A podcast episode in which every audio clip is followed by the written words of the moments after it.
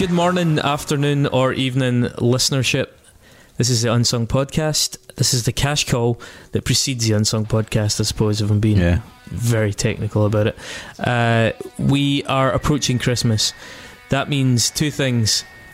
The first thing, Mhm. as we all know, is that money becomes an issue, and that is not just for uh, parents, that's for podcasters. We're broke, guys. We're broke. because yeah, because we're slightly broke. Thing number two is that every Christmas we do a special. By every, I mean we've done that once before, and we're going to do it and a second time. Mhm. And for the special, we invite you to submit special questions, like kind of like along the line of the split seven inch. Um, but we'll kind of go into it in more depth. And like last year, we did two episodes. We did four per episode, and kind of went into them. Uh, and it was good fun. Plus, we got drunk while we did it. Um, Yay! so uh, it makes for interesting listening and even more interesting editing. But we are going to do that again. So to combine those two factors, if you sign up for even the most basic subscription fee, which I think is two dollars a month, Yeah. via Patreon. Patreon.com slash unsung pod. yeah via that, please also take an op- uh, a moment to send in an idea for any stupid ass question relating to stuff we've done, relating to something you want us to do, relating to.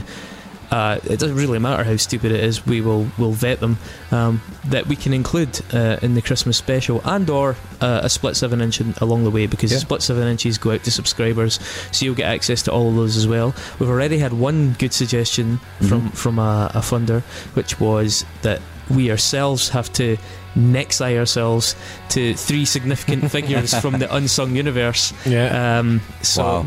Yep, that's going to be one. I can Patreon- get to Dave Grohl very quickly. You don't have Dave Grohl. You don't have Dave You've got Grohl. Weird Al Yankovic. Has it been done? It's been Oh, done. He's chosen. He, shit. he decided who was getting what. Yeah. All right, okay. So, uh, go on Patreon now. This is a great time to do it, please, as it helps us get set up for the holidays. We're doing a live event, it will help us pay for all that. And when you sign up, please send us an idea or a question or a request or a challenge for the Christmas specials. And if you're already a funder and you haven't done that, please take a moment to do that as well. Yeah, and if you're listening to this and you are a funder, we sent you all a message. Please send us um, your three favourite albums so we can choose an anthem for you, Yeah. so we know what we're That's talking right. about when we. We need something to go on. Yeah, So if you're a funder of the podcast, send us your three favourite albums and we'll try and pick you a personal anthem that we'll play anytime you get a mention, maybe. Maybe. Yeah, that I remember uh, editing. Like the Prince alarm. Yeah. We can all have our own alarm. Yeah, so end of long cash call. But yeah, we need your ideas. Thanks. Thanks, bye.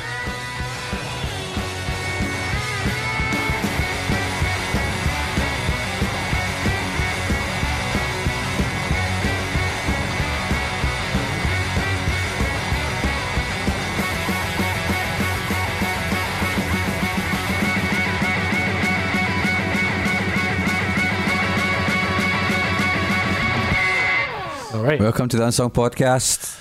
Chris has a glass of wine. Chris has a glass of wine. It's that kind of night, guys. His feet are up on the couch, and he's got a Pentecostal uh, Good News Church television on in the background with the sound off. Yeah, So, so, really, welcome to Yeah. the, the boudoir. I've spent a a fair number of nights since I last saw you watching, well, skipping between the various God channels and Why Saturday. not just have a wank instead? Well, who said I wasn't? to what? Yeah, exactly. I've been skipping That went between dark quite quickly. That. skipping between the various God channels and just um, marveling at the mania. pretty, pretty manic, eh? Yeah, so I mean, I mean, turn it off by all means. But it is kind of fun that when I look across at you, Mark, you've got people getting all like, uh, Flustered. what's it? No, there's a word uh, where they there's a word for it when they they're they're, they're in uh, they get the not the rapture. What's it called? Like What- speaking in tongues. That Yeah, there's a phrase for that. There's a specific phrase. is. I can't remember what it is. do a really clumsy overdub later on of that Yeah. word. uh, anyway, yeah. So uh, that's been the fuel for my week, uh, musing on the absurdity of human nature. Oh, That that no different from any other week. Sharon Van Etten's album "Remind Me Tomorrow." Hey, you come back here, see me look away. I'm the runaway. I'm the Oh yeah, Oh yeah. we'll get to that in a minute. Uh huh. Mark, what have you been up to? Nothing much really. Uh, I went to see Thrice and Refused on Monday on Sunday night in the. Tell us a bit about the merch Yeah, how was that? Uh, so it was really good. There was some really nice merch on sale. Um, 50 quid for a hoodie, guys. Which, you know, if you want to pay that, you can pay that. Thrice did have a pair of socks for 15 quid. And the best thing about them was it said on the sole, play Deadbolt, which is like a really old song they never play anymore. Mhm. I thought it was quite funny. Uh, and then there was a really interesting part of the show where, don't get me wrong, Refused are fucking amazing live. And Dennis is like the, he's So like they're the still front good? man. Yeah. They're incredible. And the bar always sounds great. Yeah. Um, and Dennis is in his, you know, his tight jeans and his his his, his, his suit jacket and dancing around like a mad cunt. After they play like six songs or something, they were playing for an hour, so it was a, it was a dual headline show. He gives it the whole, you know, anti-capitalist spiel. Like, yeah, you know, um, I think one of the things he said was, where I came from, all the bands that I listened to were political. Bands that were not political were seen as being sellouts, and this is why we talk about politics all the time. And just pretty to say that capitalism was really, really bad which was great. Um, and I couldn't really agree more with that. But if you're going to be selling 75 quid skate decks that say the shape up come on them, then maybe maybe you can't really talk about that. Yeah, I mean, and fifty pound hoodies. Yeah, that's really weird, man. Like 25 quid for a t-shirt, which is also a bit much. It's, a to- it's more than a bit much. It's a total rip. I mean, Um, did they give you any sort of non-sweatshop assurance in the? In the A- absolutely not. I'd Yeah. imagine not. Yeah. I was at Charli XCX on Sunday night, and the t-shirts were only twenty quid. So Yeah. Wow. there you go. To be fair, though, the two of you are both absolutely fucked. I when, when, when we spoke about this via the group chat, Uh-huh. uh, I did make the point that that is end of times patter, In what way? where you're away seeing a pop star who A pop star who chooses not to play in large venues and uh, chooses showcases a lot of a pop uh, star who sings songs that were written by other people and seems to spend a lot of time without her clothes on because she's incredibly attractive, and a punk band that claims to be communist or at the very, very worst anti-capitalist, but sells fifty-pound hooded sweatshirts and tours at the behest of one of the biggest booking organisations in the world. It's it was deeply unsettling. Uh, but you know, I expected it. Like, Yeah, and do you know what? Charli fuck else? XX was really fun, and it was one of the most. Um, it seemed like the, one of the most accepting gigs I've ever been to. It seemed like there were a mean? lot of, just a lot of young people were there. Maybe it was like their first time going out dressed up weird, or going out as a non-binary person or a non-straight person, and like they knew that that was a very safe place. That's a very, very uh, generous spin you're putting on an artist that has been marketed at a specific audience. Ah, well, who cares? It was really fun. It was very, you know, mainstream pop, but done in a interesting way. I enjoyed it. I, whereas I, I, went to this gig, I didn't. I wasn't going to see Refused. I was going to see Thrice. Um, I didn't actually know Refused had a new album until two days before the show, um, and it, it was thirty-five quid for a ticket, which is a total fucking bummer anyway. Um, but I like Thrice a lot, and they hadn't played in Glasgow in like ten years, so I was definitely going to go see them. Everything about that is fucking stinking. Yeah, it's horrible. It's bad, bad part, but I, I fucking mean, love Thrice, man. the- so I couldn't the- say no to it. The, literally, the only even vaguely passable excuse would be that refused are like, "Oh, we're Swedish. These prices are normal in Sweden." Because every single other possible perspective is just fucking rancid, Yeah. given given the rhetoric. Also, uh, uh, the, the promotions agency who who booked the show completely fucked it because the Barras was only half full. Really, Yep. that's bizarre. Yeah, that's mad. That is uh, like they could have easily put it in the garage and it would have been a total sellout. Uh, But I mean, there's no there's no way in the world that refused and thrice should be playing at a half full Barras. Absolutely no. I mean, And did they not? especially when Refuse haven't played here, and, uh, especially when Thrice haven't played here in like a decade. I knew literally, a, least. hu- I think, I think maybe a hundred people that travelled down to the Refuse show in Manchester alone. Mhm.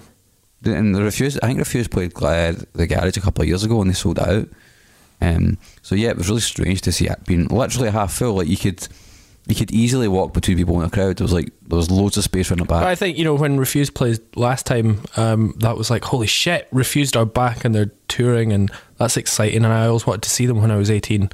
Uh, whereas now Refused have been back and have released a, an album that is shit.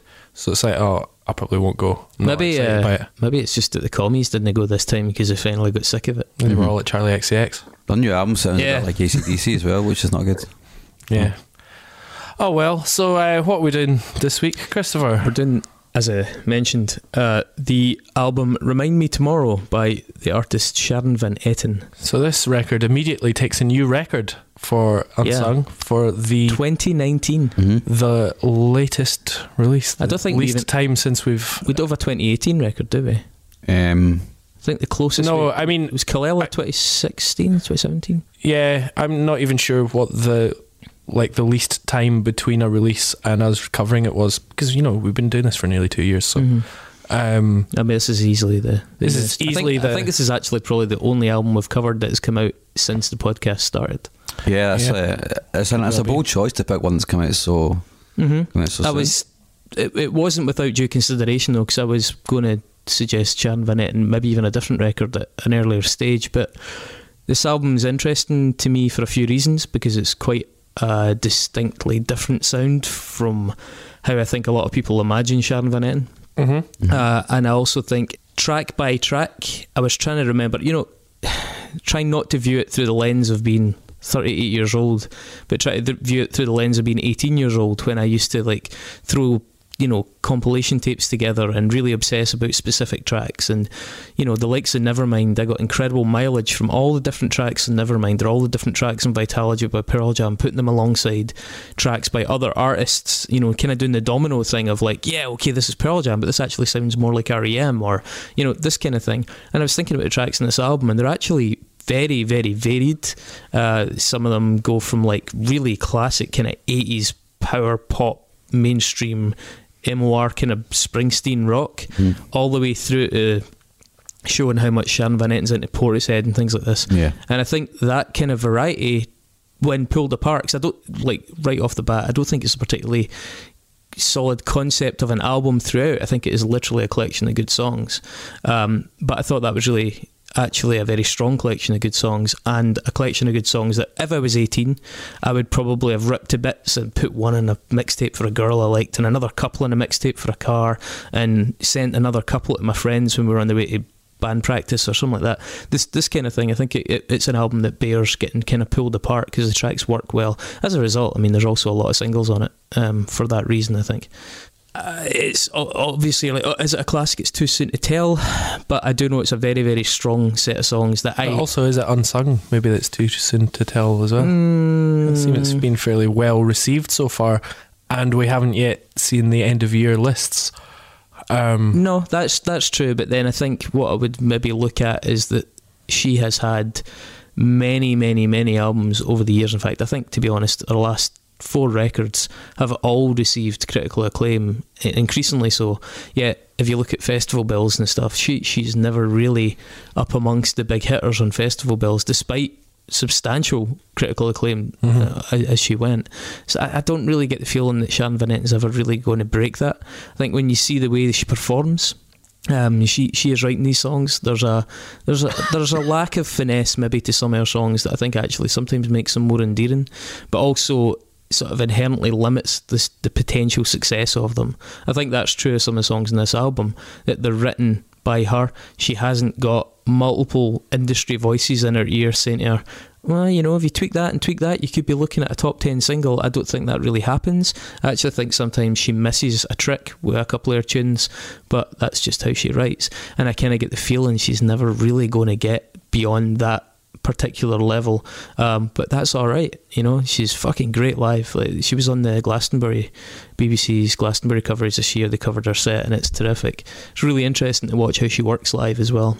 She has a band round her in a semicircle. I think it was like five musicians, you know, keys, drums, that kind of thing. And uh, she goes in the middle, in the centre of the stage, and she basically conducts the show from the centre with the band round her, all working off her cues. So she's like turning round to them and bringing them in and bringing them out, bringing them up, bringing them down. You can see she's got like little signals for like changing frequencies or lifting a filter. It's it's really fascinating to watch that in those live shows because she is the boss of that band. That is her project, and she's grown into this project over well, it's about sixteen years. She's been doing it now since she she very first started out. So no, I, th- I think she's an interesting case study. I don't see her ever really bursting through some ceiling and ending up, you know, with some massive chart album. She she doesn't even market herself like that, and she's she's just yeah.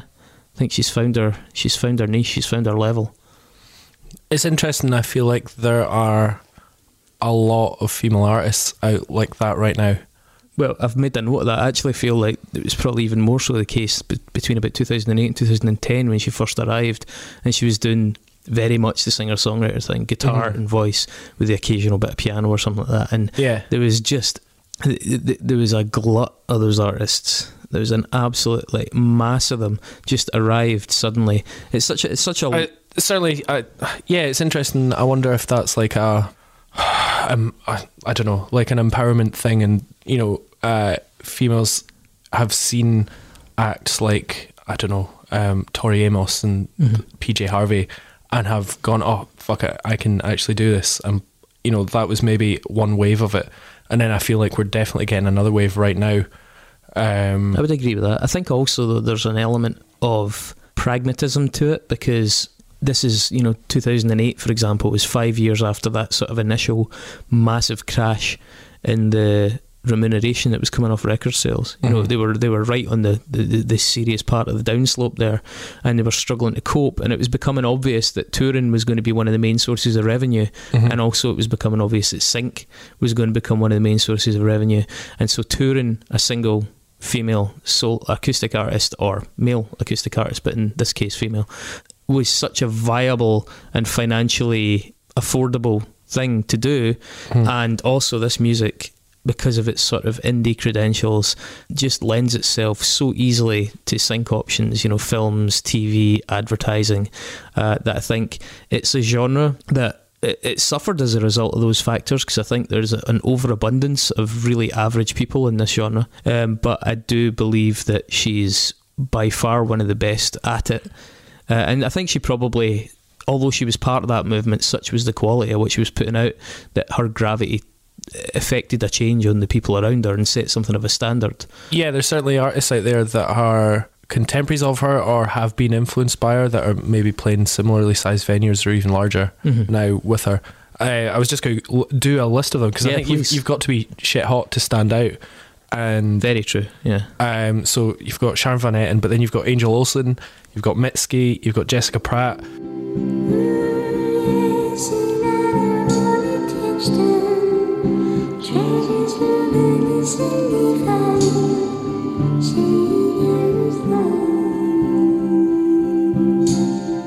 Weyes Blood, who played in a sold out art school last night. Uh, Jenny Lewis, Phoebe Bridgers, Lucy Dacus, Aldous Harding, Cat Power.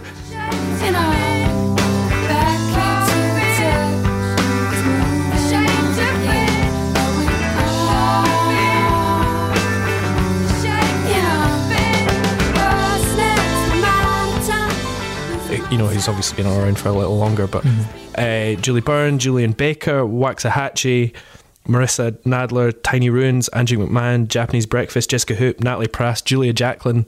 Like they're all doing quite similar things. Oh yeah, and we're, we're And- scraping the surface. yeah, yeah, so, and that's yeah. that's just artists that will you know Mm. will That- play in Glasgow to busy rooms. Absolutely. Uh, so it's clearly like I think uh, uh, you're right. There's definitely a, factor in there which is to do with the empowerment of women and women feeling more engaged and represented by the music industry. That was nice. It's a, it's a very positive thing to come from Mhm. it. But I do think it's a difficult genre to navigate as a result of that. Just the, the sheer scale of that deluge of artists in, in, in this area. It does make me wonder sometimes, given that there's it's some of the artists are so close that you could get a slip of paper between their sound. You know, it's very fine margins of what differentiates them, and I wonder whether when the margins are that tight. You know, how do you distinguish between a truly great artist in that field and a fairly average one in that field? And is that a moment where good marketing can have an unwieldy amount of influence over who makes it and who doesn't? So you could have artists, and I would argue there probably are artists that have really struggled to kind of rise above the crowd, even though they probably deserve it to some extent. And it's maybe largely to do with the fact that their management and maybe a wee bit of luck didn't quite happen the way it did for others who I don't think are necessarily any better, if not not as good.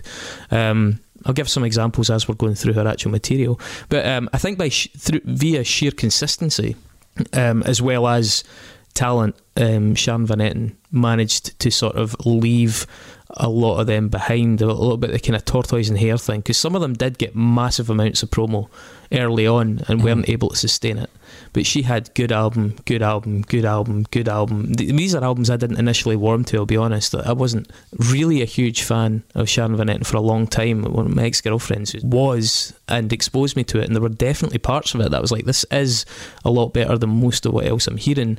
But I'm still not feeling drawn in. It wasn't until recently that she started making music that I actually felt like I connected with. Music that when it was on, I was stopping what I was doing and paying attention, going up to bars, going up to cafes and asking, What is this you're playing?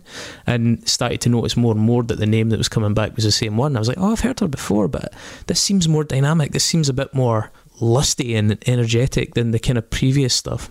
So I think she's just by virtue of just consistency, as well as as I say, like a, a good base level of voice and songwriting, uh, has managed to just push beyond that pack as they've slowly fallen away. And so yeah, maybe now is a good time to address that genre because, or at least that wave of that genre, because much of the average stuff has kind of drifted back. And albeit this is a recent record by this artist, she's an artist with a lot of pedigree and uh, uh, who is, you know, paid her dues and who has modernised her sound as she's gone till now. I think she's at something quite dynamic. I mean, to that end, I've got quite a lot to say about songs in the album, um, but I'll I'll I'll do a, a very quick skim of her, her career. Uh, she was born in 1981 in New Jersey, uh, and after a number of moves around the states, more or less ended up living in New York City from about 2005. I think that's relevant uh, because this, and not just this artist, but many of these artists sound so New York City. Mm. You know, they just, Yeah. and more so than that, they sound very Brooklyn. They sound like so many people's ideas of an indie film. You know, they sound like, I mean, there's a definite musical callbacks to three episodes ago in Interpol. You know, they're not the same in any way, but you definitely get little hints from each other that you know they have foundations in the same place. I think uh, there's a, there's just a lot of like really kind of quite pleasant but sort of mildly amusing cliches that do come to mind with a lot of these records and a lot of these artists, male and female. That's sort of like Brooklyn coffee shop, heavy wood furniture, candles everywhere, kind of hot, bookish, nerdy indie girl that wears heavy jumpers and everything's like late autumnal or kissing somebody under a streetlight as the first flakes of snow start to fall down, brisk winters and big stylish wool coats. There's there's something very indie movie, slightly idealised, uh, the way that I think Brooklyn is in the minds of a lot of people. It's that very kind of liberal, modern, progressive society with lots of music and art everywhere. It's albeit I think one of the other connotations of Brooklyn is it's quite middle class and it's not necessarily always very self aware of how trite and absurd it can sometimes be. So I think this does encapsulate that.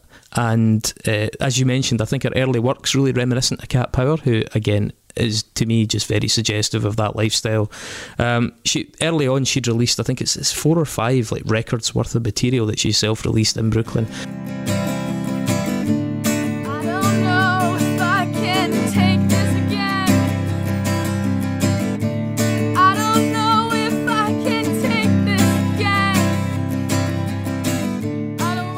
Think she was just recording it herself and she just put it out to friends and labels and sent it about the place. Um, her first proper record is called Because I Was in Love from 2009.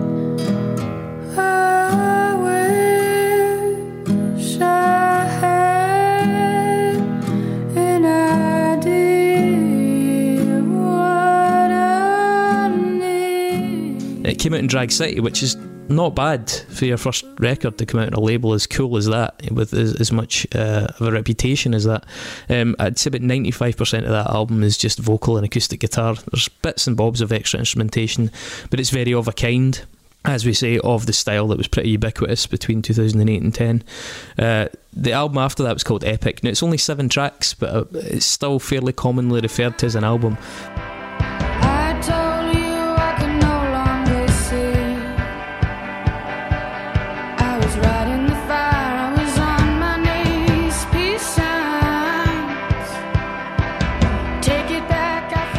A, friend of mine, when, when she found out we were doing this, said that is the number one breakup record that she owns. I don't actually find it that sad an album. Maybe that's why she likes it because it's a little bit uplifting. Uh, it has some really, really strong songwriting on it for for an album that's only seven tunes. It's too brief, maybe, but uh, the second track, Peace Signs, in that is a standout amongst her catalogue. Uh, it's, it's better than the first track on it. Uh, the track Save Yourself is a countryish vibe. It's really reminiscent of another singer songwriter from this era called Dawn Landes. Tomorrow night, fireworks will fill the sky. Fireworks will fill the sky. Who was from Kentucky but who moved to Brooklyn, obviously. She's got an album called Fireproof. that's really good. I know it's Uh, probably a bit gauche to bring it up, but I think that when she goes more country, it reminds me a lot of Ryan Adams. Hmm? Yeah. Well, I mean, I think, yeah, as far as male references go, Neil Young, Ryan Adams are two that come up Mhm. in a lot of the interviews Mhm. that not just Sharon Van Etten, but other artists in that bracket that do. Um, the song "Don't Do It" on this is a really anthemic kind of builder. It's a big progression from our earlier minimalist sort of strummy stuff, uh, and the track "One Day" is just the archetypal coffee shop tune. Call me your side, and I will now be, and I will be fine with that. You don't leave me now, you might love me back.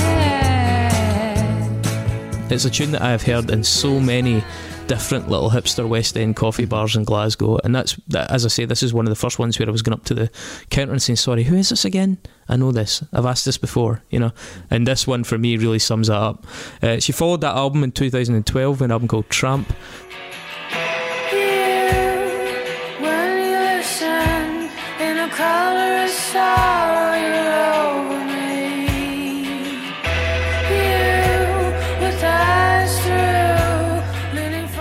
Um, which was actually produced by the guy Aaron Dres- uh, Dessner. Dresner?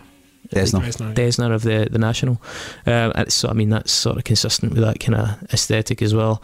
It's a, it's a lot more sophisticated actually. That album. It's a bit more melancholy as well. There's some really standout tracks in it. totally. The tune "Give Out," the tune "Serpents."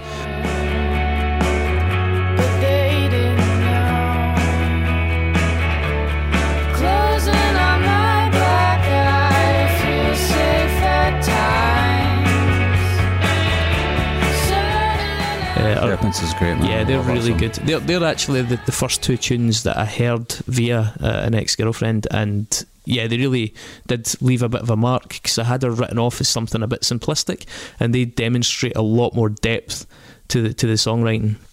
Uh, there's a track in that called "We Are Fine," which was pretty popular, but is honestly so close to the track "The Greatest" by Cat Power. It's unreal Mm. which I think it, it was released prior to it as well. Uh, this is the record where the double track vocals really start to become quite a strong motif, uh, and it's an inventive and definitely an interesting album. But for me, there are no bullseye killer tunes on it. I think it, it lacks I real it likes points. yeah I like listening to it it's sort of good you know glass of wine exactly. background music you know dinner party background It's, music it's exactly that. It's pleasant and it's consistent throughout yeah without ever really peaking. And, you know, you never are telling people that, you, you know, if you're having a dinner party conversation, you're never like, shh, shh, shh guys, listen to Yeah. this bit. Yeah, you know, it's not one of those albums. It's quite, you're quite okay with it just on in the background. Um, 2014, she did Are We There? Crucially, no question mark. Apparently, that's important.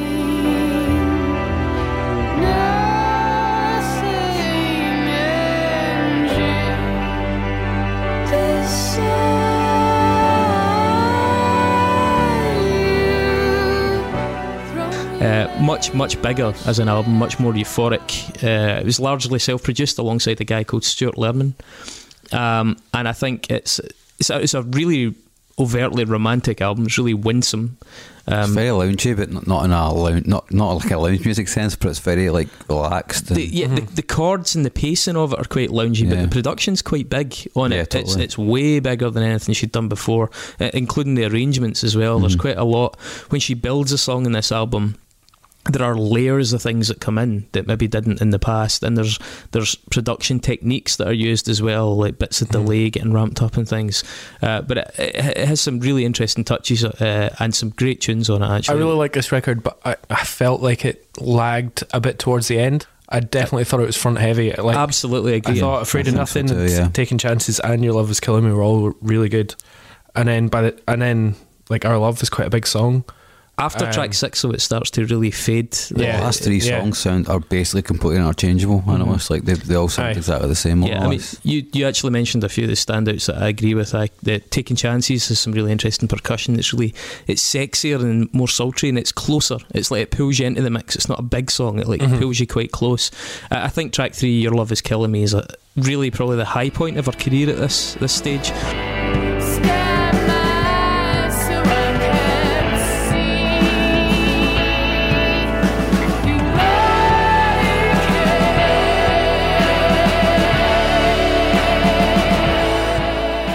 Very Nick Cave influenced, and that kind of like uh, was it a ship song? Is that what it's called?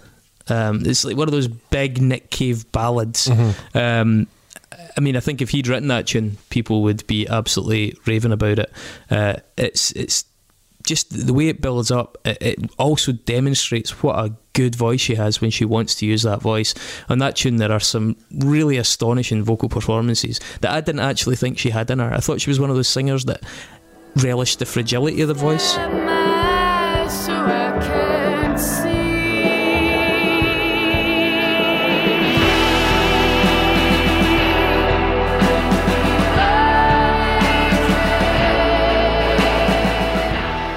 Um, but I think on this record, it's when I realised she actually does have a set of lungs, man. She can really sing. She'd kind of been downplaying it to this point, whereas I think a lot of her peers had probably hit their, their level with their voice and they couldn't push it to that next level. Uh, Our Love is really good. It's got a kind of princey quality to the guitar in it as well. And um, and I Love You But I'm Lost, I think's um, very reminiscent of a, a group called Shearwater, who she's worked with. Um, but yeah, I mean, and all of those got increasingly high marks on, you know, the likes of Metacritic, the likes of Pitchfork and things like that. Brooklyn Vegan. Brooklyn Vegan, yeah. Um, and, and that's, it's nice to see an artist with a, like a, a, a steady rise like that who is not having identity crisis in such a way that they dismantle everything they've done. They're, they're constantly building.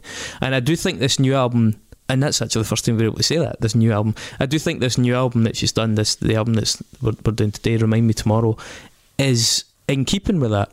It, but it does take it up a good couple of steps this time. It takes it up into a much more considered territory.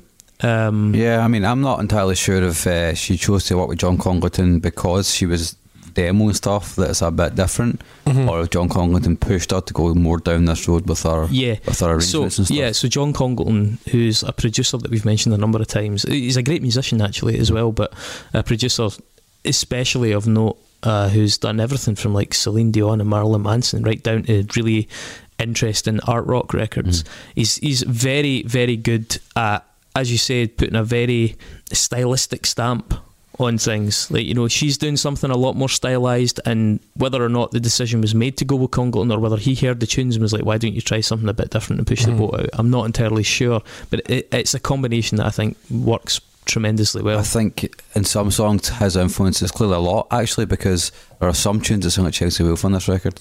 I think she's quite clearly been listening to not just a lot of like classic stuff. I mean, there's a lot of PJ Harvey. We'll, we'll obviously go through the tracks, but there's a lot of things like PJ Harvey that have not just informed her now, but informed her whole career. Mhm. But I think there's much more in the way of contemporary influences shining through, and I think Chelsea Wolfe is definitely one of them. Yeah, because she like he worked, Congleton worked with her on two records, you know, Yeah. three records I think it was. and he also worked with St Vincent, which is kind of the other side of this Mhm. record. Yeah, Like you've got the darker, gothier parts, which are des- definitely that got that Chelsea Wolfe thing, and then those sort of eighties sparkly sort of Yeah.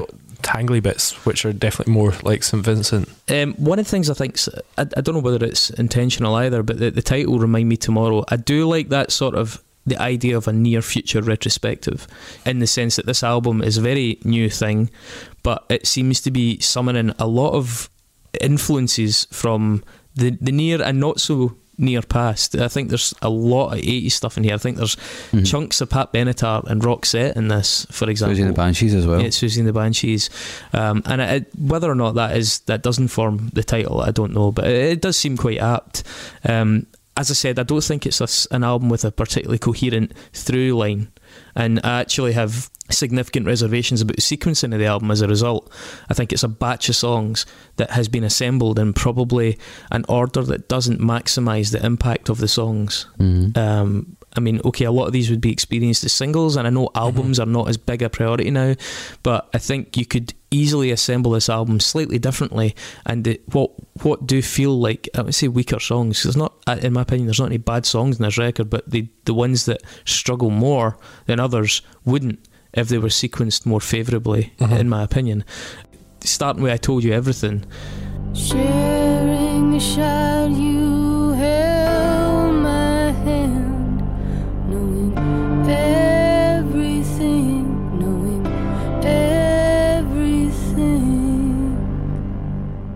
which is a very downbeat intro. hmm And maybe if you haven't yet heard reviews of this album or you haven't yet heard one of the singles, could lull you into the sense that this is going to be quite an introspective, quite a dark thing. It's a very measured beginning. It's, it's very measured. It's very very mature. It's like it's one of the examples of her taking the work she'd done previously and really just just refining it. I think it's just a much more refined version of some slightly clumsier attempts that had happened previously. The, the instrumentation on that record, this uh, in that in this track, is so simple. Those piano Mhm. stabs, even the drums are just kick snare hat, yeah. kick snare hat. It's ultra simple.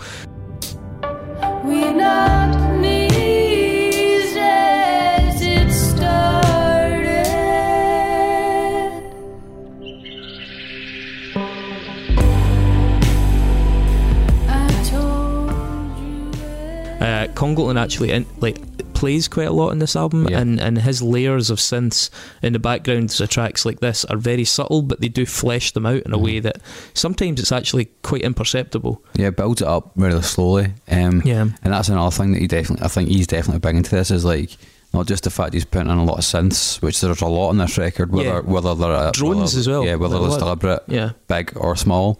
But like most of the stuff that we've covered by him or that we've spoken about by him, with possibly the exception of Baroness, um, he there's a, the sounds in this record are just generally good as well. You know, what I mean, the production's great, but there's a lot of well chosen textured sounds as well, Yeah. which really really help give it and lift it and bring it, give it an atmosphere which other records just don't have. I think as you're saying like about the synths, it's interesting to hear someone approach drone from a musical p- perspective because there's notes that it's just a single note sustained with quite a granular texture, Mhm. But it, it's delicate enough that it fits with the track. Yeah, um, but yeah, it's it's unusual enough that it distinguishes the track from just you know because stripped right back, it could be quite a predictable song. Mm. But it, it does seem like there's a great fusion of the songwriter and the producer in, in, in this piece. Uh, there's some there's a real focus in the vocal in this, and I think Mhm. it's such a good vocal performance, and the lyrics as well are, are really really affecting in this. I think the specific standout lines like "We held hands," the harmony on that, and um, the the end. I think just the end section about "I had no idea" su- su- the delivery is so lovely. It's so understated. Um, I, I think it's a very very good uh, opening tune, uh, albeit not entirely illustrative of, of what follows. Now, and right off the bat, I would say for me they got tracks two and three wrong. I do think they're good songs, I think track four, "Comeback Kids," should have been the second tune. Uh, but going at it, going at it in order, "No One's Easy to Love" is a very nice song. It's an early change of tone.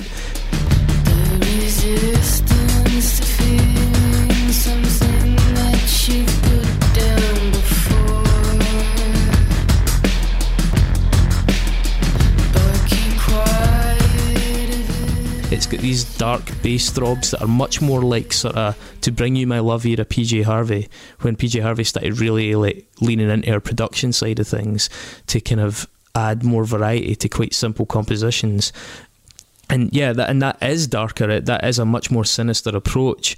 Uh, the tempo of this song is just slow enough. It feels like it's maybe maybe five to ten BPM below where most people would play it, but as a result, it gives it a sort of druggy effect. Mhm. Uh, and the fact that it maintains that, it, you know, you're almost willing it to speed up just a fraction, but it doesn't. Um, I also think like the the vocal line in the, in the chorus is is really interesting because she goes for this really unusual note.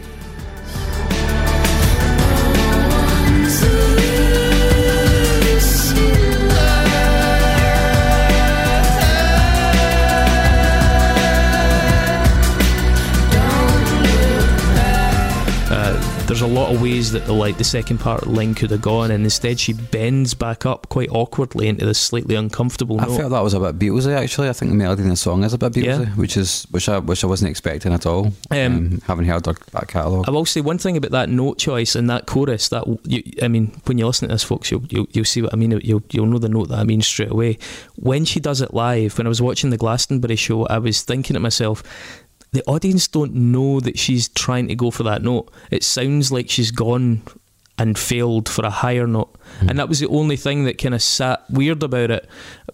Was that in the live performance, if you were seeing her on a bill where you weren't there to see her and you didn't already know the song, it felt like it might be a mistake. Mm-hmm. But when you hear it in the context of the album, it's actually a very nice touch because it muddies up what's quite a clean bit of music. Uh, the third track, Memorial Day, uh, again, uh, really stylised. It could have been written and performed, and probably would have been written and performed much more simply on one of her earlier albums.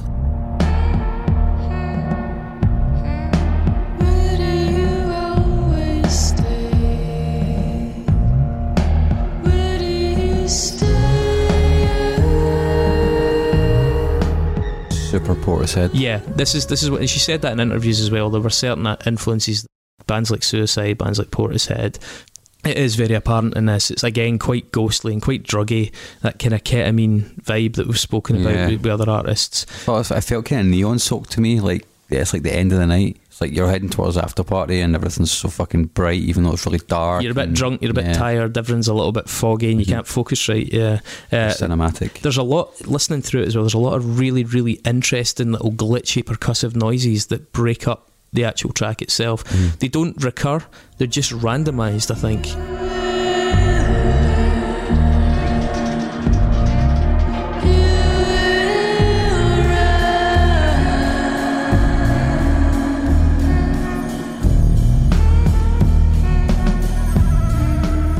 most of them anyway. But what it does do is it adds, it breaks up the symmetry of the song. Because again, it's a song that if you just recorded it, you know, start to end, A to B, it could be quite basic. Um, and I think the un, I don't want to say unfussiness because it's not accidental. It's a very deliberate production decision, but muddying it and dirtying it and soiling it with these little marks. You know, it's like doing a painting and then just splashing those kind of dots around the painting at the end to give it an energy and to give it a a, a ruggedness that I think it, it really really helps the tune overall. Yeah, I find I find that interesting that you say that because it's kind of like they have done. It's like they've taken a photo with a digital camera and then added a filter on at the Exactly. Yeah. end, rather than I think she used to. You know, she used to always just use an an- you know a film camera, which had that natural graininess in it. Yeah. Yeah, it had the natural graininess, but at the same time, I think her previous compositions were too perfect. They were too nice. They were too sweet, and they were Mhm. too pa- like they were too s- symmetrical. As I say, I think what Congleton said is that this could get boring. This Yeah. could get a little bit insipid if we don't break it up. It's the it's the it's the lime in your drink. You know, Mhm. it's the little bit of ac- it's a little acidic touch Yeah. that just stops it being a bit too sickly. Um, now, when the album for me really gets serious, and I think it hits a run of just honestly terrific songs here, uh, is track four, "Comeback Kid," which was a big single off of this, uh, uh, at least uh, scale wise for her.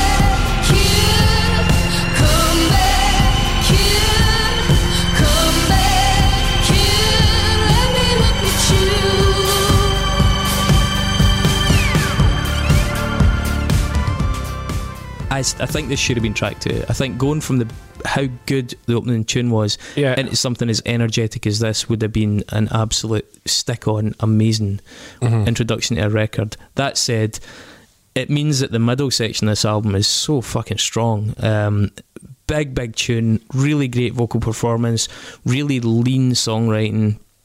Um, she's got a really strong baritone in this, and this is the one where you're talking about like the Interpol New Yorkie Mhm. romantic vibe.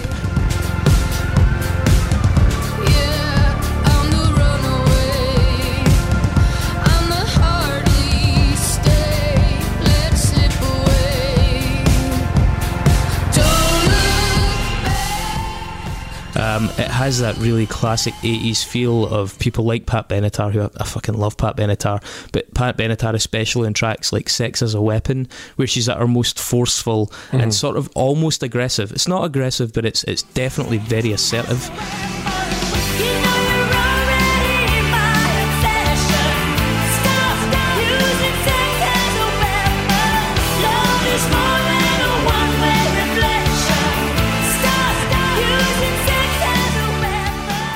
Uh, and just the, the the fact that it's you know verse chorus verse chorus bridge chorus ends. No lingering about no extra solos no returning to the verse for one last flurry you know and and it's retrospective and it's it's it's perspective you know it's it's looking at a lot of tracks from the 80s Mhm. but it's very modern in its delivery and it's a, it bears a lot of repeated listens it's one that I would have thrown onto a lot of compilation tracks for people that Mm, It's interesting. I mean, I think I like it. I think it's a good song, but it's not hugely different from a lot of other indie right now. I don't think it's out of place in a club either, to be honest. Um, but there's some, like I said, some awesome sounds in it. Some awesome sounds in that song, and the chorus is awesome too. Mhm. um Yeah, I think I think it sticks out as it's definitely a single on this record. But for me, it's maybe it's not the singles that I like on this record. I like her understated stuff. Mhm. Well, a lot of people, I think, the reason that this album means so much to them, at least the folks I know that are into it, it was because they got it because they quite liked the singles, but then they Yeah, lo- and then loved the the, stuff album underneath. tracks. Mhm. Uh, the fifth track in this Jupiter 4 is a, an excellent change of pace.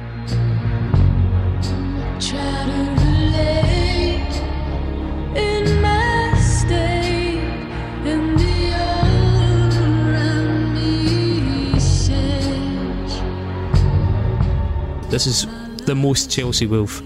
Yeah, there, there's a sample in here. There's that creepy sample in the background that is that was definitely used on Abyss. Exactly, it's the exact Mhm. same sound. That's Big John recycling, save Yeah, the planet. totally. and so the the weird effect in her voice is using a, a Chelsea Wolfe song. Yeah. Only it's it's very subtle here, whereas she goes to town on it. It's like a kind of weird lisp thing almost, Uh huh. kind of hissy whispery thing.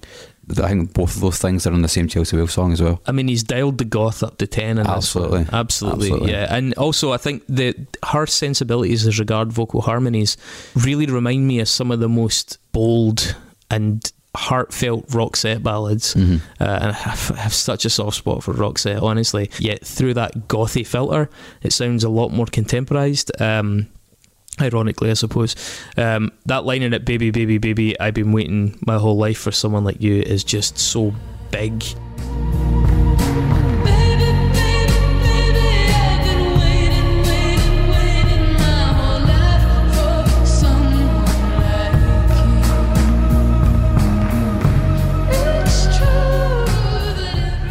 And it's one of the kind of tunes that I think could appeal right across boundaries to people like Lana Del Rey fans. You know, Mhm. it's that kind of. I mean, yeah, Lana Del Rey takes an awful lot from this genre and then puts that mainstream gloss Exactly. Yeah. This has the level of production and the level of shameless sort of romanticism Mhm. that I think would endear Sharon Van Etten to Lana Del Rey fans were she able to get, you know, something of that level of exposure. Yeah. Um, yeah, I think as well in this the, the, the construction of this track as the synths get denser, verse upon verse, right up to I think it's about three minutes 24, 25, um, the song just gets so gushy. It just gets huge. There's a last kind of like push of, of synth layers. Um, I just, I mean, I just think it's, it's fantastic. It's over the top, but it's fucking brilliant. It's exactly what I want from a ballad. You know, it's just what I want from It Must Have Been Love. It's just what I want from Spending My Time. It's just what I want from that tune. The sixth tune in this, 17, is another well worn single for alternative radio, sort of radio six Yeah. type thing.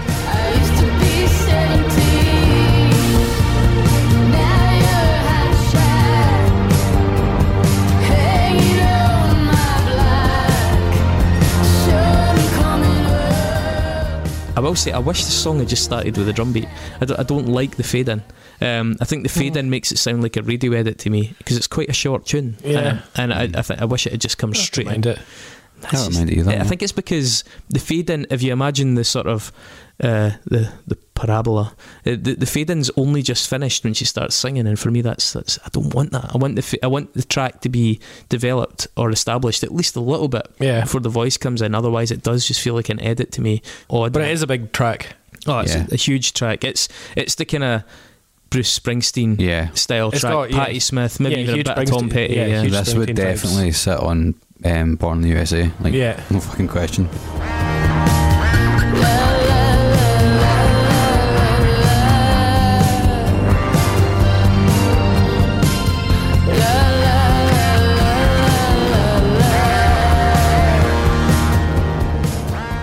Alongside any of those tracks. Yeah, and it's, it's it's good. It's great for it as well. I like Yeah, it. this, the, the the sentiment of the tune as well. You know that whole kind of nostalgic. You know about being 17 Mhm. and about what you've learned and Yeah. how you've changed and how your perspectives have changed. Um, it was, uh, I think, this actually, this album, if not this track, features one of the guys from the War on Drugs. Is that right? Or is that Um, the previous I think it's the previous record. I don't think previous it's record, one, yeah. right? Okay.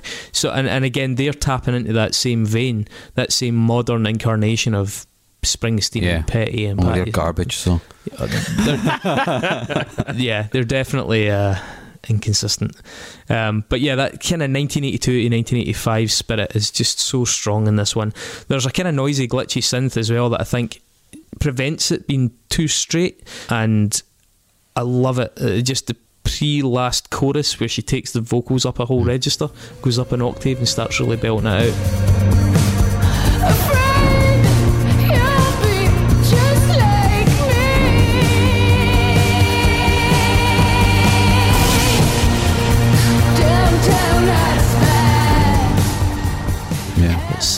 It's, it's, it's like that gated fuzz guitar in the middle eight as well with, the- with the Laz, which is just so fucking cool. Yeah, the la la la thing is Yeah. that's fucking brilliant. Yeah, it's incredibly simple and can be jarring, but it's used just the right amount in this.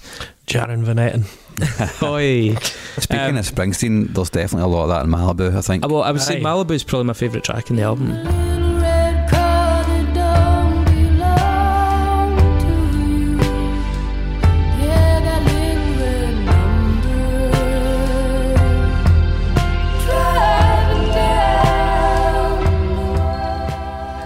I think it's absolutely gorgeous. A Good song, yeah. Yeah, it's another one that I think would have a lot of success with the Lana Del Rey Mhm. audience. Well, Larry Can vocal melody is basically 80s Springsteen.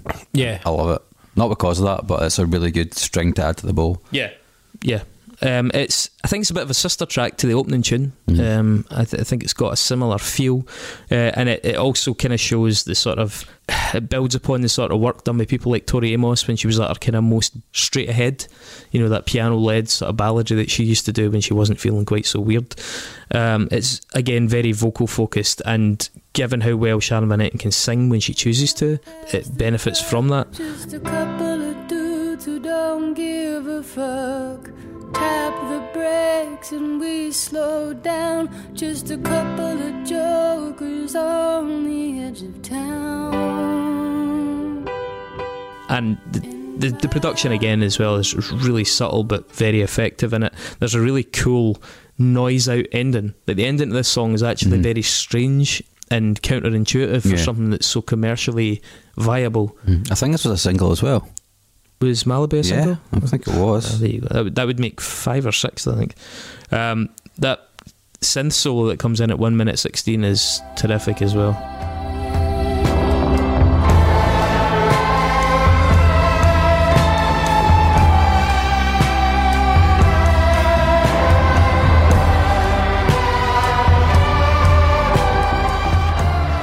Like really, really Mm. good early break of pace.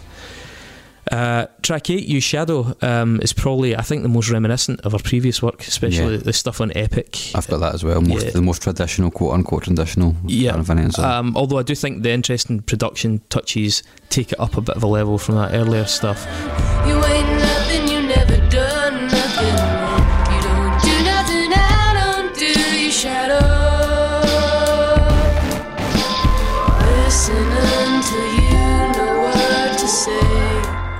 It's the jauntiest song on the record, definitely. Um, and there's a beautiful little synth that's meant to sound like a glockenspiel. Well, a lot of delay and reverb that I think really adds a. kind of makes the song because the song could have been a bit one dimensional, but the, the the synth touches in the back of this, I think, again, whether that's come from her or Congal or a combination of both, it's worked really, really well. I do also think the, the wee kind of synths imitating the brass ensemble are pretty handy as well. I think that that sort of squelchy staccato lo-fi synth that ruins it for me. I Does find it? it really irritating. Yeah. Mm, I love the I love the sounds. That's particularly the organ sound. Actually, it's got a really churchy feel almost.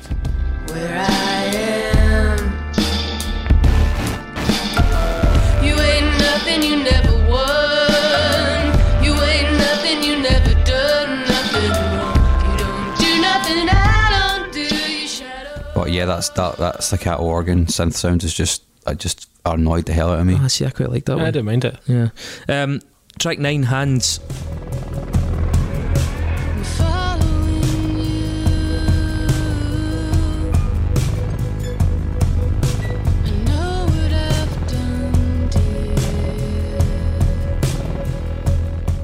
I think. I think I think this is one of the biggest nods to old school PJ Harvey, um, and I think being somebody that's a huge fan of PJ Harvey, I see a lot of different flavours from different parts of her careers as well. There's moments that are a bit more akin to sort of stories from the city. There's, as I mentioned earlier, there's a couple of moments, especially with the kind of more squelchy, staccato. Bassy synths that are a lot more akin to to Bring You My Love, that kind of era. Um, but there's this has got more of a kind of grainy, grungy feel to it, which I think is consistent with some of her earlier work.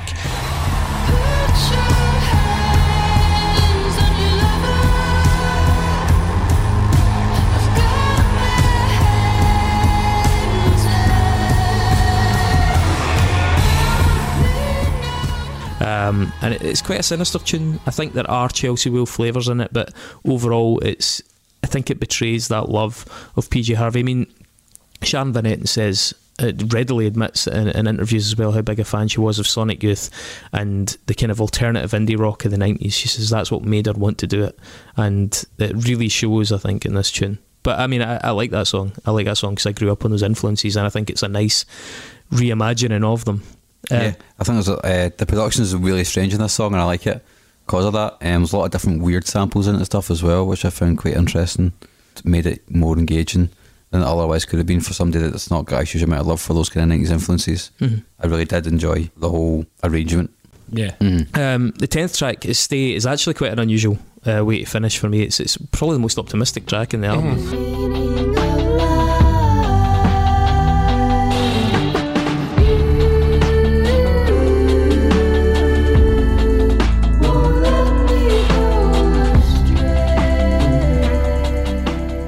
Um, the electronic percussion in this, I think, distinguishes it from a lot of what else has been going Yeah, on. yeah.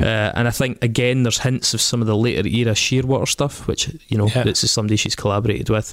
Um, there's a, a lovely, quite fluid, quite mobile bass line in this one. You know, the, combined with the little sparkles of glockenspiel, sort of quite fragmented over the top of the mix. It's, it's a very sweet ending to the album. Yeah, I, I love that.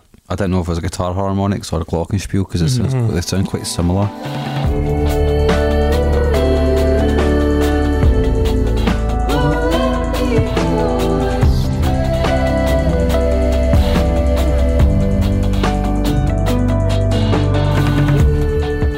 Having seen her playing live, you, you actually do see which parts are which or which have been interpreted live in different ways. It's at the the Glastonbury's set on the BBC, which you won't be able to see Mhm. if you're outside of this country unless you do something I, th- I think some of it's on YouTube. Uh, yeah, okay. Well, if you're able to see that on YouTube, it's Mhm. really it's a really interesting way to revisit this record because you see how she conducts it live, Yeah. and she really does conduct it, and it's it's yeah, it's great. It makes me like it more watching the yeah, live Yeah, that show. you knew that she was in complete control of how it sounded. She is the the boss. beginning, yeah, so- it's brilliant. So I mean, I know it's a gamble, and I know it's a recent album, um, but I was trying to put myself in the mindset of me as a younger guy because what we've talked about is like a lot of the time the problem with albums is I wasn't there at the time. You know, Mhm. it's like oh this might this sounds like it could be a good album, but I wasn't there at the time, yeah, and I am dead certain, especially after having given it a serious doing this week.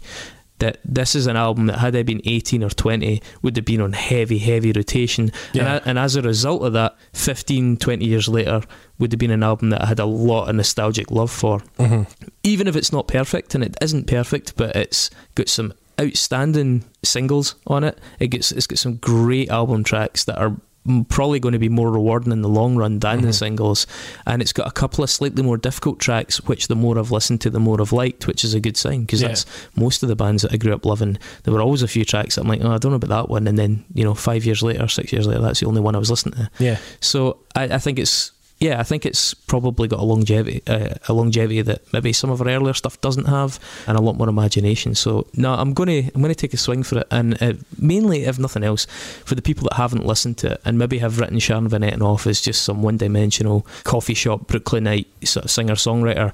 Like she is a really, really, really good songwriter. I definitely. I think she's the real deal. Um, I think she's got some fucking brilliant tunes throughout her um, back catalogue. Absolutely. I'll throw a playlist together actually based on some of the ones that we like. Yeah, and there's maybe I don't know, Tramp and are we there even are probably records that I like the sound of more to begin with because I just kind of like that more stripped back and more personal element. But in all honesty, they do kind of get a tad boring by the end. Mm-hmm. Whereas this album, although I'm aware that it's just a little bit glossier, it holds my attention for longer. Um, She's got a good sense of brevity as well. I yeah, mean, the- yeah, yeah. It's a nice 10 track, tracks, 41 man. minutes. Got to fucking love a 10 track 40, Oh, 41 yeah. minute. Um, my, I mean, my only thing is that is it going to be unsung? Because I feel like it's probably going to be fairly high up on the uh, on end of year lists. and Maybe. I think it's sold fairly well. I think um, when you balance that out though with commercial viability, it's clear like her standing for, as I said, like a barometer of that based on where she's appearing in festivals, she is not. Yeah, that's true. You've got Bon Iver playing the Hydro in March. Yeah. she's not playing the Hydro. No, not even close. Yeah, She's lucky if she gets an opening slot on a tour with Bon Iver. yeah, exactly. So, no, I think she's under acknowledged. I think she's got better tunes than Bon Iver as well. Just putting that out there. I think it's. Uh, I like the ambition of it, um, and I, I've bring in. A, I've brought in a lot of rec- records that are somewhat imperfect. Um, I think this is her best work, and I, I actually liked.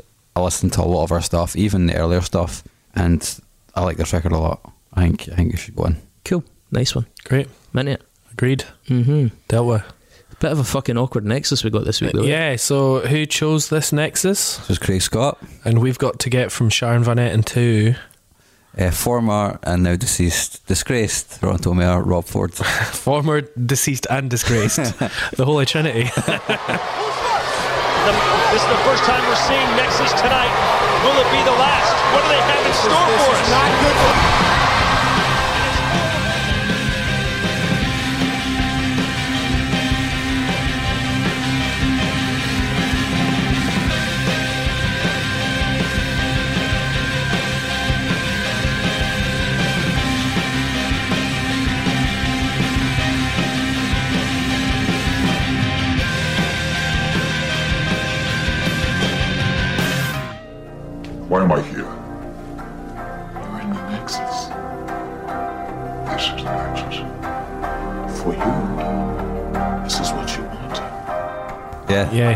kick off, Chris.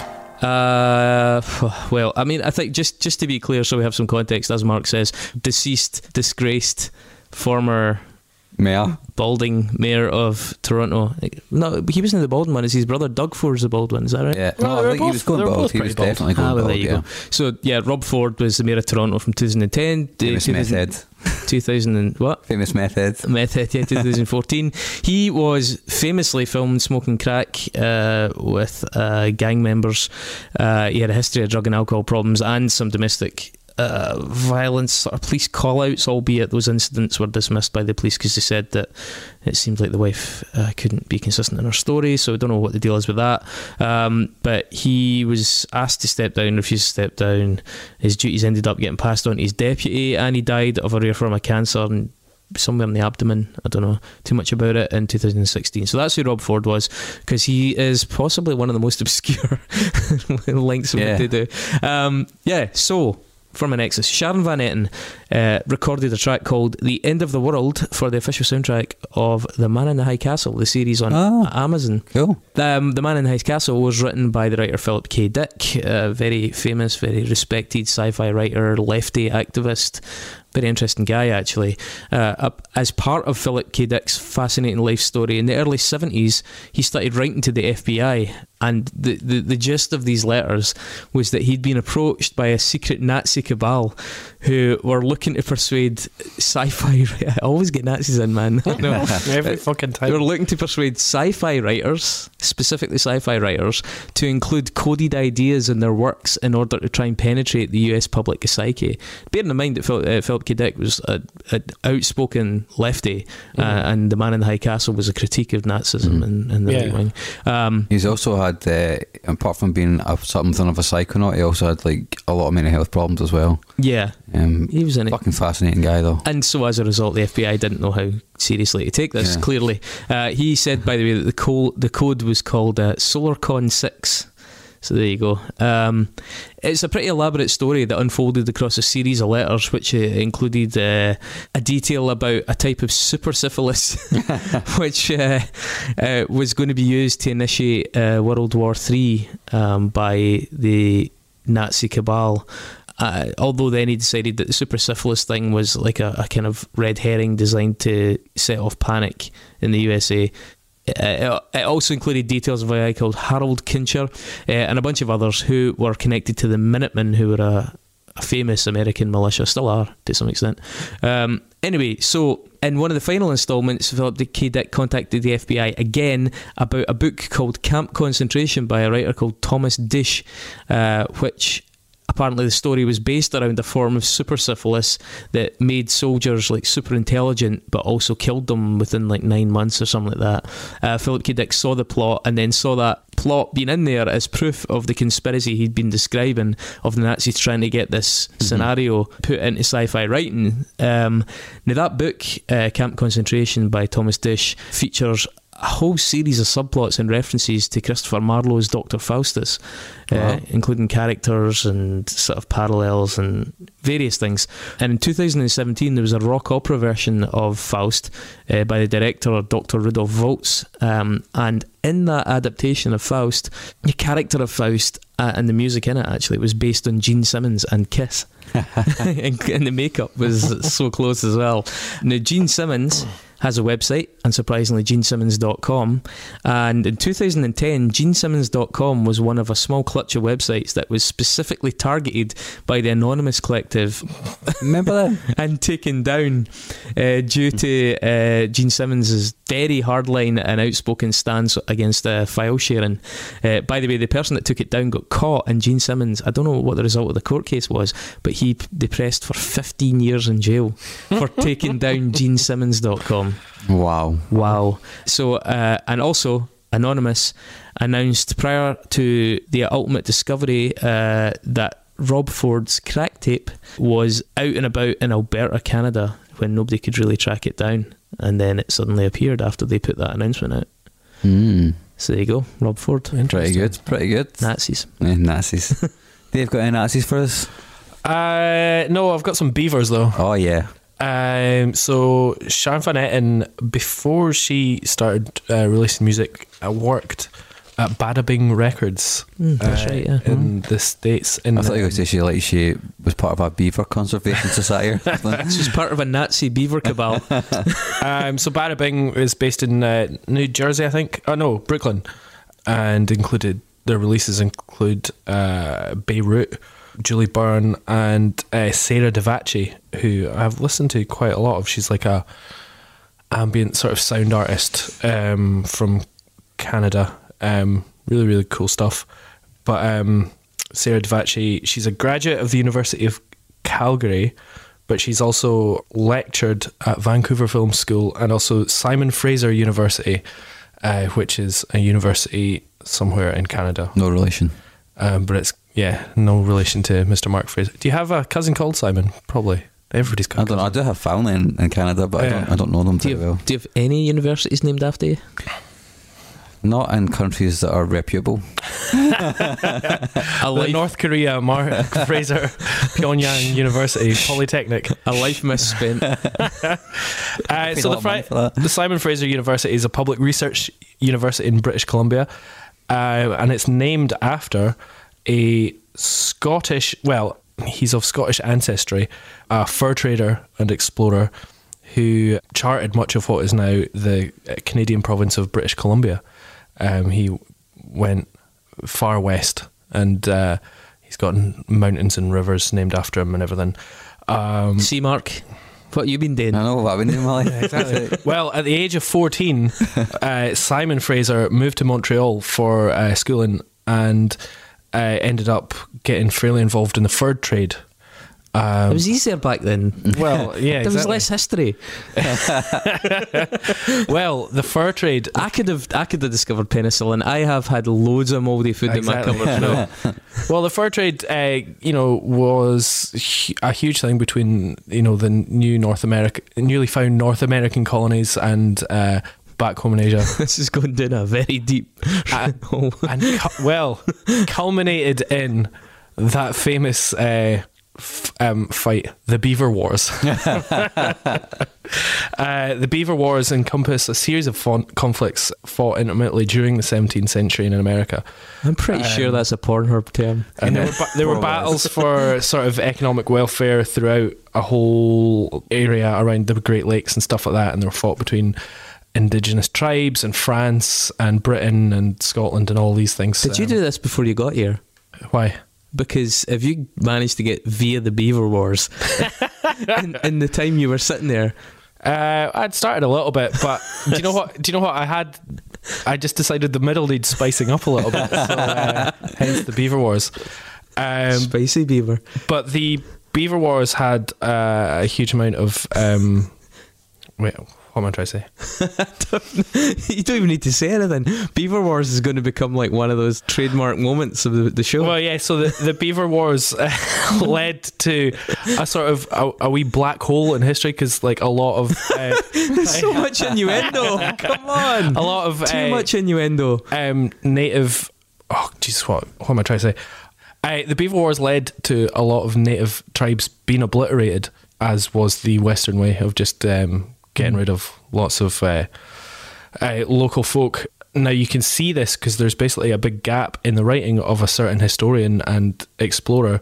He's, he was called Etienne Brule, who was the first European explorer to uh, journey beyond the St. Lawrence River in what is now known as Canada. And he um, had spent time with many of the tribes w- that were uh, then obliterated in the Beaver Wars. Uh, Etienne How many Brule. times have you said that? Etienne Brule was uh, happened to be the first European to encounter the Humber River in Ontario uh, when he was traveling through Canada. Uh, the Humber River has a small park and a playground uh, at one point on it, which is uh, named the Douglas B. Ford Park. Douglas B. Ford is the father of a Mr. Rob Ford. Douglas B. Ford Fuck was off. a No way, Canadian man. businessman and politician in Ontario, and he has two sons, both of whom are in politics. One of them is deceased and disgraced. so you wanted to spice that up. So somehow something got chopped and replaced with the entire history of Canada Yeah. and the Beaver Wars. yeah, That's, that's, that's I guess that's how it goes. Eh? That's how it goes Fucking times. Fo- add some follow beaver in that there. then, Mark. uh, well, unfortunately, I didn't have a lot of time to do my Nexus because uh, of some stuff and work today. Um, so uh, mine's is a, a bit short, perhaps mercifully brief. Thank you. After after these, Is there any innuendo? there is not. Can you Um, can you squeeze some in? Uh, no, not really. um, okay, so in 2015 at the NYC Bowery Ballroom, Sharon Van Etten played Neil Fest, which is a tribute to Neil, a tribute festival to Neil Young. Uh, also featured the likes of Norah Jones, Ryan Adams, Brian Fallon from the Gaslight Anthem, and many others. Sounds really boring. It probably was, probably was super dull. Um, in the video, in the 1990 video for "Fucking Up" by Neil Young, he is wearing a Toronto Maple Leafs jersey. He actually used to be a huge Maple Leafs fan until 2011 when uh, the franchise for Winnipeg started up, the Winnipeg Jets, and he then switched his allegiance to that team. Um, incidentally, Amer- North American sport fucking confuses me yeah. Or depresses me. Incidentally, did you know that uh, Neil Young's dad uh, No. was he was a really well known sports writer and broadcaster in Canada, and he used to be uh, he used to be a host on Hockey Night in Canada until he really annoyed the Maple Leafs owner John John Bassett, and then they demanded that he be sacked or they pulled their sponsorship from the show. Well, there you go. Yeah, so I, I did know that actually. More Canadian knowledge. Canadian knowledge. Uh, in 2009, former Toronto mayor and famous uh, drug addict Rob Ford attended a Toronto Maple Leafs game where a couple sitting next to him filed a complaint to the city of Toronto because he was drunk, he was swearing, and he was insulting people. Uh, and at the time, he was only a councillor in Toronto and still managed to get made mayor after that. I know, pretty good. Yeah, I mean, Well, after gives he, us hope. After he got caught smoking crack with gang, gang members, he stayed mayor. Yeah. like, like his whole term, he served his whole term. Well, he, and he, he said, You will see that video, and people deserve to see that video and just judge me on what the video shows. And the video shows him smoking crack with some gang members. And people just went, Yeah, it's fine. That's, That's the fine. kind of mayor that we want. I noticed how his excuse was that he was so drunk that he smoked crack. oh, we've all been there. That happens to me all the time. yeah. so yeah, wow. Okay, that was a pretty good set. Fucking unparalleled knowledge of Canada now. Yeah. That's us. I know. Um, so who's next week? Does I? It's you, Mark. Yeah. Uh, I'm gonna guess punk. N- no, not really. um, I'm going to pass the flask by the bled. Um, ah, we were discussing this yeah, last yeah, week. Yeah, okay, he's gone for it. Yeah, so they're. Uh, you say pass the flask or pass. Pa- pasta flask? Pasta flask, yeah. Pasta flask. Stick your macaroni and keep it hot. name for a record, yeah. so pass the flask by the bled. Uh, the bled were a kind of metalcore, mathcore, post-hardcore band from the early, the early 2000s. I think it split up in 2011. Pass the Flask is a really good record, I think. And they're a band that I think a lot of people have forgotten. They were also fucking properly incendiary live as well. They were crazy. Mm-hmm. Um, but yeah, I'm looking forward to talking about that. I, so you want to pick an Nexus Yeah, let me do it. Listeners, we would be very happy to get some more Nexus suggestions. Yes, yes. please. Who have we got? The Warren, Bled to Warren Ellis. To Warren the Ellis. writer. Okay. Ah, Warren Ellis, the writer, as yeah. opposed to Warren Ellis, the musician. Yeah. Who suggested that? The North it's also North Race on Twitter, so that's he's a he's a patron. So okay. yeah. Great. Thanks to the North Not Race. a person, but a patron. Thanks, patron. I can't remember his name right now. I think it's Bruce Race. I think his name is. That's Okay, a good. well, that's a good name. That's All right, we'll try and get to Warren Ellis, the writer. All right. Did you ever cover their tunes? Uh, The high school band has really dropped off the radar in the last six months. Yeah, that's true. Dummer haven't been involved lately. We'll we'll have to get back on. Maybe I'll maybe I'll do a You No Effects album or You something. found any demos yet? Well, the pop punk uh, live episode is going to be an excuse to do that. Yeah, that's true. We still haven't decided on our albums yet. When's that coming up? It's taking place on the twenty second of November on the Flying Duck. Um, is that right? Yes. Absolutely not. No, it's the twenty eighth of November. Sunday, the twenty eighth of November, at the Flying Duck in Glasgow. So it is. Uh, It's taking place on the twenty eighth of you November can on the Flying buy you can buy tickets for four Mark will, pound. M- Mark will also be there on the twenty second. yeah, I will be there in twenty seconds. Looking confused. yeah, scratching my head. You can buy tickets online for four pound or five pound on the door. Um, I think that's pretty good. That's cheaper than a gig Yeah. that I would go to. Uh, It'll be hilarious, and we have some live entertainment in the in the intermission as we did last time uh, on the theme. Um, yeah, and we're going to do our best to be sober and amusing. so you can get no, not. go go click attending on our Facebook event, which will uh, be up by now, and uh, buy a ticket, and uh, it'll be fun. Yeah, We'll talk about pop punk. You can heckle, I've got to decide what heckle and allowed. t-shirt- what non pop punk t-shirt to wear. I actually just found the at the drive-in t-shirt that you've also got, the one with Mm. the cassette on it. I thought I'd lost it. It's the closest I'm going to get. to Yeah, I know, me too. Maybe we can both wear it. I, I once I'll made get one. I made a Dookie T-shirt when I was younger. You know the cover of Dookie. yeah, But like with one of those print-off Yeah. t-shirt screen prints. Yeah. You still got it? I, maybe Iron on. if you still have it, you should definitely wear it. it will not look flattering. That'd be great though. I used to. I, I used, was nine stone then, man. yeah, I used to have a green Blink One Eight Two hoodie that everybody borrowed, and I basically never got to wear it. But I don't know where it's gone. Used to have thumb holes. Remember hoodies? Oh, yeah. Oh, yeah. thumb holes in the Yeah. hoodie. Yeah. Anyway, pop punk that'll be fun. But uh, next up is metalcore. All right, thanks very much. Uh, go vote for Sharon Van Etten on our Facebook page. Thanks. Back to the God channel for me.